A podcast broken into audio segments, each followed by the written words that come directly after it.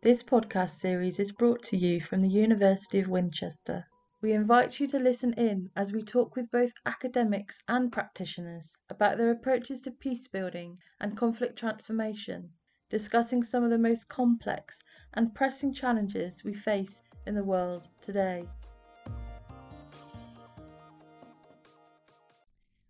So today we're here with uh, Özlem Cekic, who is from a Danish um, organization called Brobyggerne, which basically means bridge builders.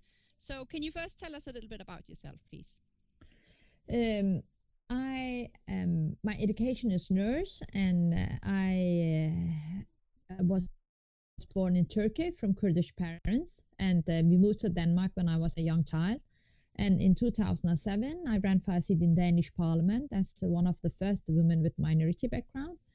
And um, Yes, and I was elected, but I soon found out that everyone was uh, not so happy about uh, my election. So I get using to finding hate messages in my inbox. So I visit people with dialogue coffee. It's it means that I visiting people who sending hate mails to to understand why they hate people like me. And uh, now I am a general secretary for organizations called Bridge Builders. So and we're trying to building bridges between minority groups and and trying to insist in dialogue and uh, democratic conversation with people who have so such um, what can I say very very strong feelings about each other without knowing each other. Okay, so can you tell me a little bit more about why you decided that this was something you wanted to be involved in?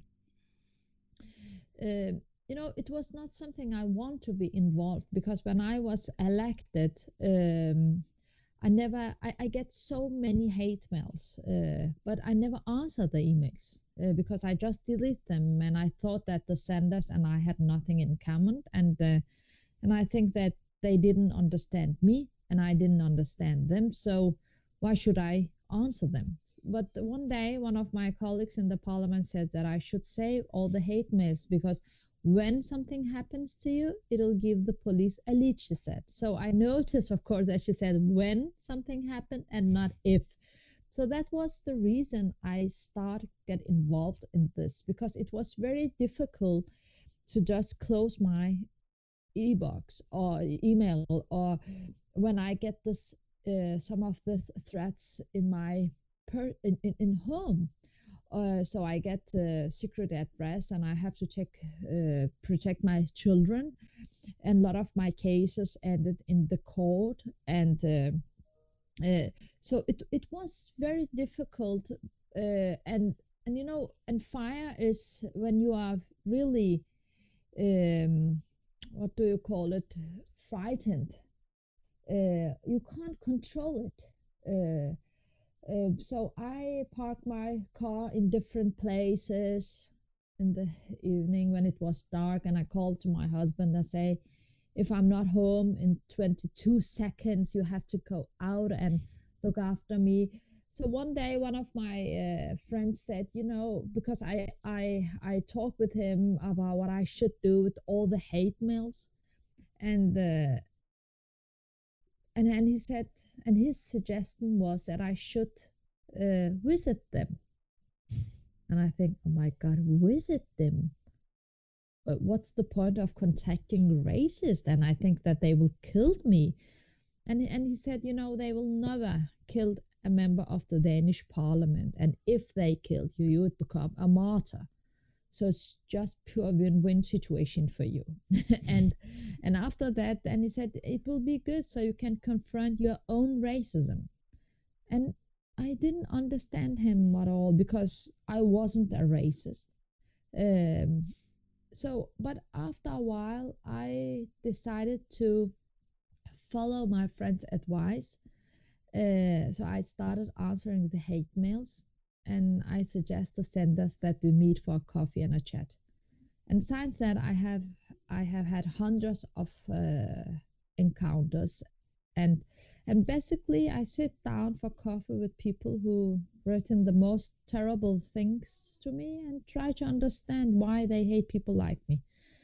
Um, when they even don't know me. And I have been doing this the last 12 years yeah and I think in the start, uh, I thought it if they m- met a Muslim like me, who support democracy, they will apologize and become good again. and and I know it sounds crazy, but that was my starting point because in my head I was the good guy and they were the bad guy. So it was my mission uh, that the contact with me will make them good again. uh, uh, but I'm so clever now, and uh, and but I um, when I visit these people, I could see that maybe not the first time, but it was so clearly that I was such a racist because I demonized them too and I had so many prejudices too. And it was a shock for me because uh, it, um, it was difficult to accept that I was not on was not only good, I could be bad too. Yes. That's an incredible, um, incredible story, incredible experience, and it's so brave that you you were meeting so many people who had written you hate mail and threats. Yes, definitely. I think it's very inspirational, and um, I think as a migrant, this is something we're we're all struggling with this fitting in and feeling that we are fit, doing our best to fit in, and still being told we're not really fitting in. And yeah, I can I can relate to a lot of this. Not necessarily all the hate mail, but I can relate to a lot of the other issues around feeling you're doing your best and that's still not being seen as good enough. Yeah. Yeah and and um, the one of the most um, um, surprising thing was that when i visit people and um, it's no matter who it was it was a woman or man or racist or humanist or um, it shows up regardless of whether i'm speaking to a woman a man, a Muslim, a Christian, they all seem to think that other people are to blame for the hate and for the generalization of groups. They believe that other people have to stop demonizing. They point at politicians, the media, their neighbor, but never themselves. And uh, and after my TED talk, I visit U.S., Brazil, Indonesia, Greenland, Spain, a lot of places. And I talk with so many different people, and it is the same story. They all believe, they all very afraid of, about all this demonizing and polarization. And they want to change it, but they don't believe that they can be part of the solution because they don't think that they are part of the problem. So if they don't a, a problem, there can't be a solution. And uh, and when I talk with them and I ask them, what about you? What can you do? And their reply is usually, what can I do? I have no influence. I have no power. But we all have power and influence where we are. So we must never underestimate our own potential. So, um, and that is the reason I read, I write my book uh, overcoming hate through dialogue because I want to uh, motivate people to take a personal responsibility for the democracy. Because if you only expect that the change will coming outside from the politician, from the media, from your neighbor, you can't be the change you want from the world. You have to be activistic. Do you have to be do something self. Uh, and um, and when i talk with people that how important it is that they can come out from their own echo chamber and talk with the others because the others are not monsters you know? They are not someone you are seeing in the tv uh, um, and it's not people who's using violence. Some of them you know them in your own family. Uh, it's your neighbor. You don't want to say hello when you see him or it's your colleague you not never eat lunch with. So uh, a lot of people they always say to me that they want a much more tolerant society. When they tell that and i say it's a very great starting point but what are you doing to be more tolerant? They have a very long list with all the opinions and all the people all the groups they don't they they don't want to tolerate. Uh, and and it shocks me every time uh, how much people can demonize and have so many prejudice without acknowledge that you know uh, without see their own problem yeah So, so why do you think that dialogue is is? Why did you choose to use dialogue as a way of communicating with other people? uh, because it is the key in the democracy. It is the dna you can't you can't talking about a strong democracy without dialogue uh, because in the democracy uh, we have all freedom to believe what we believe. You know we uh, we have freedom to have uh, tell what we think it uh, tell uh, uh, dialogue is not about to be agree with something because in a democracy you have the freedom to have your own opinion.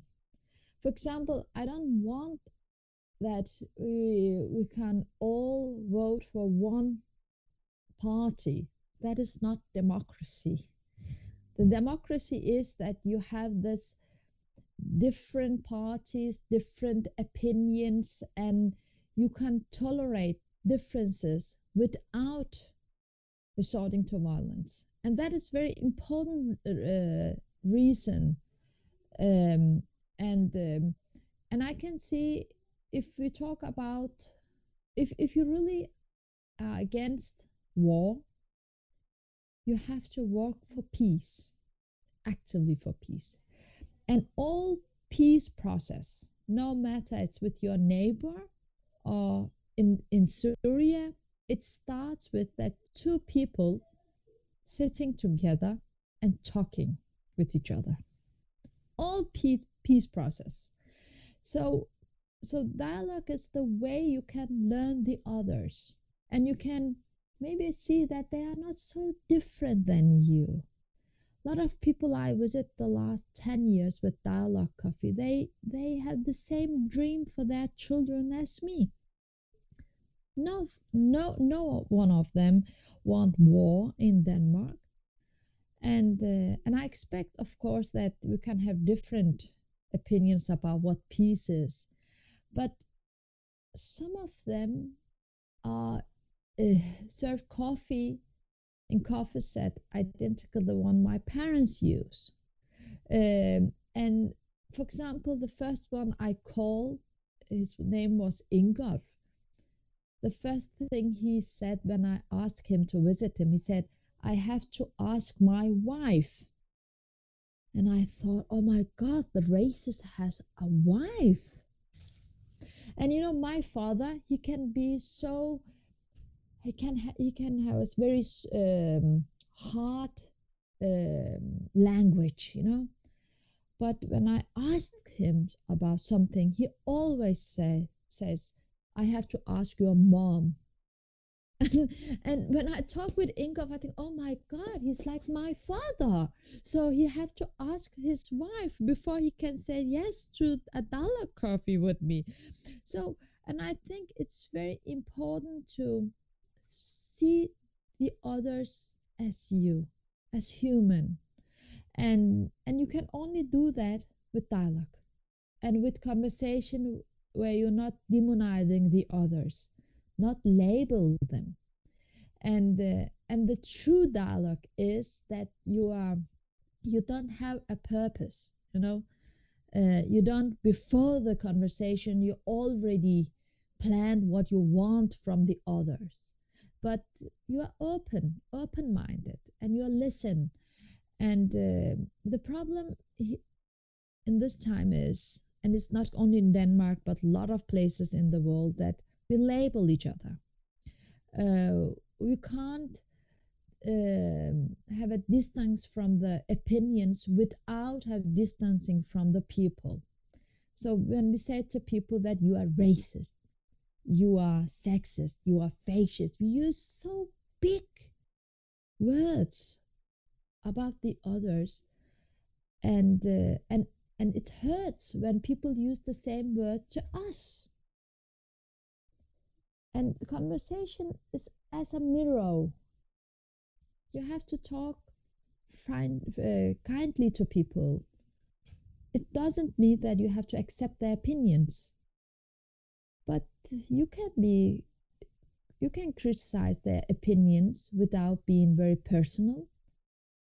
Uh, and I think that is that is the reason dialogue is so important because that is the only way you can come out from your echo chamber. Uh, because a lot of people are in echo chamber and it's it's nice to be in echo chamber everyone wants a friend who's voting for the same parties and have the same hobbies and uh, always saying to you that you are good and supporting you but the problem with echo chambers is it's a room where a lot of the prejudices will be growing so that is the reason that it's important that you can have a dialogue with the others to build the bridges. So, thank you. That's really inspiring. So, what do you think have been your biggest challenges over those years? The the biggest challenge is that when people ask me when I talk about dialogue coffee, a lot of people they ask me again again if any of the people I have met for dialogue coffee have changed their opinions. So uh, but that is not the point of dialogue. You know, dialogue is not about changing people's opinions. It's about learning to live with the fact that we can have conflicting views, and uh, and we can uh, become aware of our own prejudices through conversation. So our prejudices can't control us with the same accent, and uh, I. Um, and I am very shocked about how difficult it is to talk about dialogue. That it is, uh, for, for many people, is very provocating. Uh, because a lot of people say, if you have conversation with those people, it's because you are legitimating their opinions. We should ignore them. We should forbidden the opinions. We shouldn't talk with them, meet with them. But how can we change the very anti democratic opinions without talking with people? And um, the biggest challenge is that everyone think dialogue is good, but and then they have a very long list. People they think that it's it's wrong to talk with. Uh, a lot of people uh, want to only meet with their own friends but you can't make you can't make uh, peace with your friends.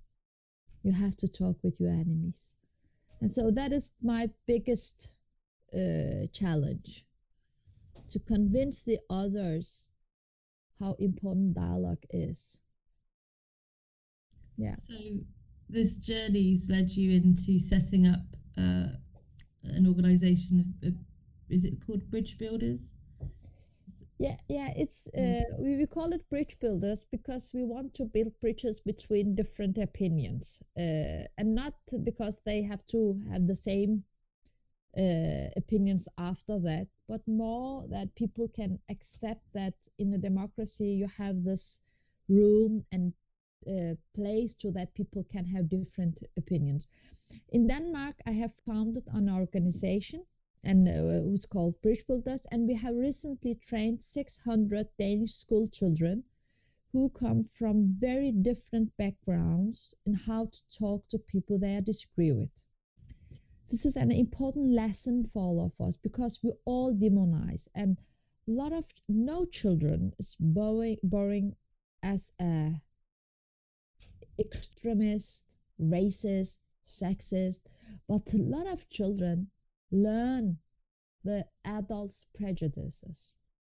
So we try to learn them how they can react when they see different opinions, how they can tolerate it, how they can um, find solution with dialogue. Um, now uh, the government give us um, um with different uh, foundations a lot of money, so we will have this education uh, with children, young people, and adults, um, because no one born as a democratic citizen. It's it's something you have to learn.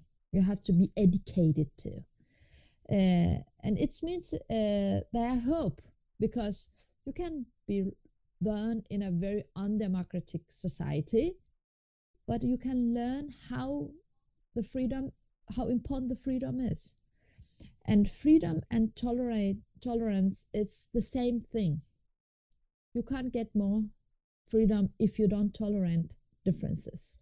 So that is what we are doing in uh, in Denmark, uh, and and I can see when we have a terror in Europe or something happens in in in the in the West, Western, every lot of people are writing the most terrible thing to me because I have this sometimes I have the same religious background as the terrorist.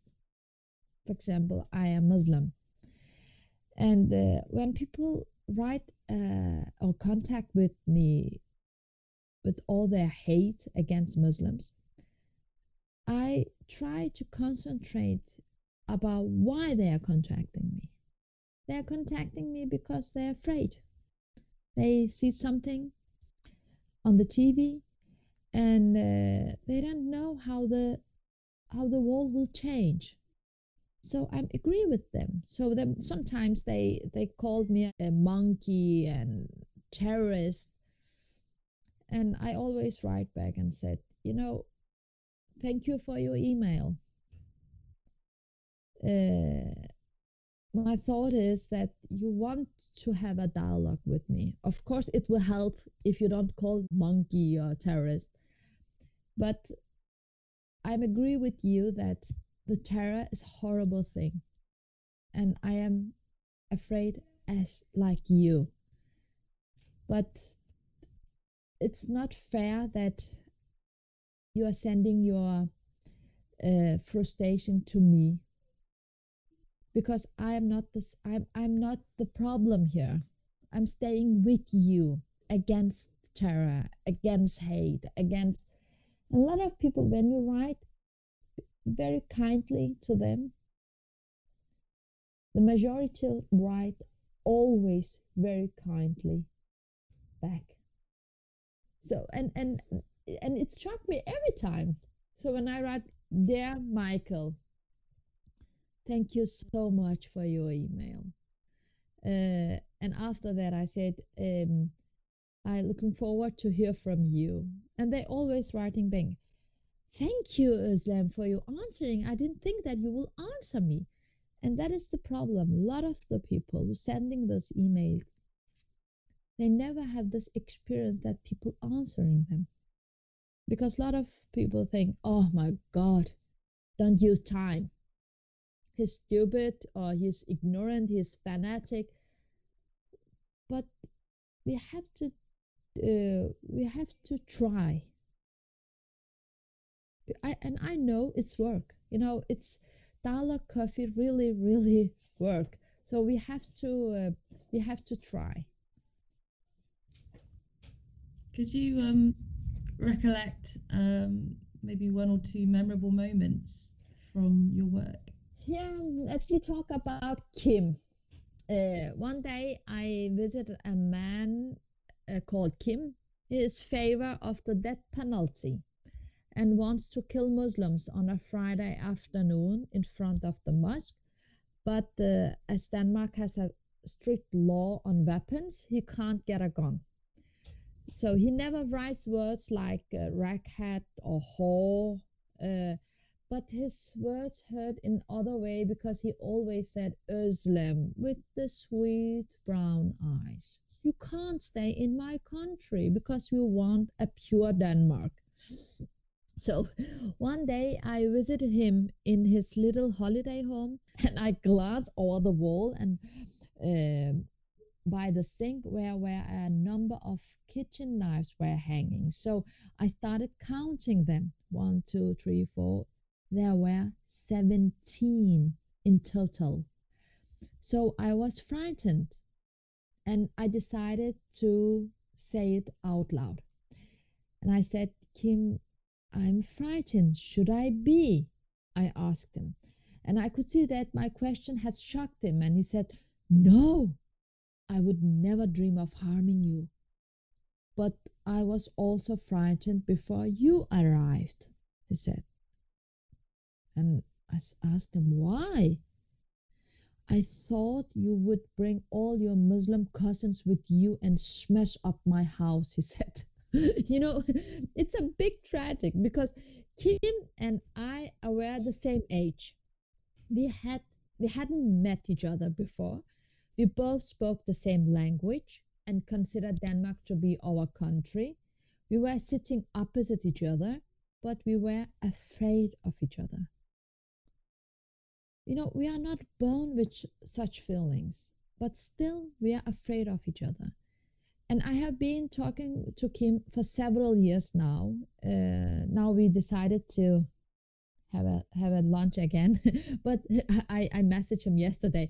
There are so many trenches between us, but bridges have also been built. For example, when my mother got cancer, he was the first to call to wish her a long life and he added call me if you need some cannabis oil okay? You know and and kim has many identities. Uh, some of some would say that he's a racist but he's also a husband an employee a son a neighbor and a citizen. When we label people and we will when we call them uh, racist or the, some of the other things we forgot to consider the whole person and instead reduce them to one opinion. But in the last 10, 20 years of drinking dialogue coffee, I have not met anyone who has become less racist, less sexist, race, uh, something else as a result of calling them that. Never. So demonizing each other is the solution. Um, talking together without judging and listening to each other, other is at least part of the solution, and it works. I know it works, and but I'm not naive. You know, dialogue is not easy. It is the most difficult thing in a democracy, and but it is the most necessary because what is the alternative? What is the alternative if we don't talk each other? So if we are against the war, we have to work for the peace. Thank you. Um, if resources wasn't an issue at all, what would you do now? What would be the next step? It will always be education. People are never too old to be educated. You know, democracy is, we can't take democracy for granted uh, we have to learn what that is means how you can use it in your in your uh, normal life. So it will always be talking with children and young people because they are the next genera- generation. They are the hope. And learn them to tolerate the differences without using violences. Because if you want to prevent hate and violence we have to talk with so many people as possible so long as possible while being so open as possible. Thank you very much. This has been really inspiring and i'm very much looking forward to following your work over the next couple of years. So thank, thank you. so much for taking part. Thank, thank you. you.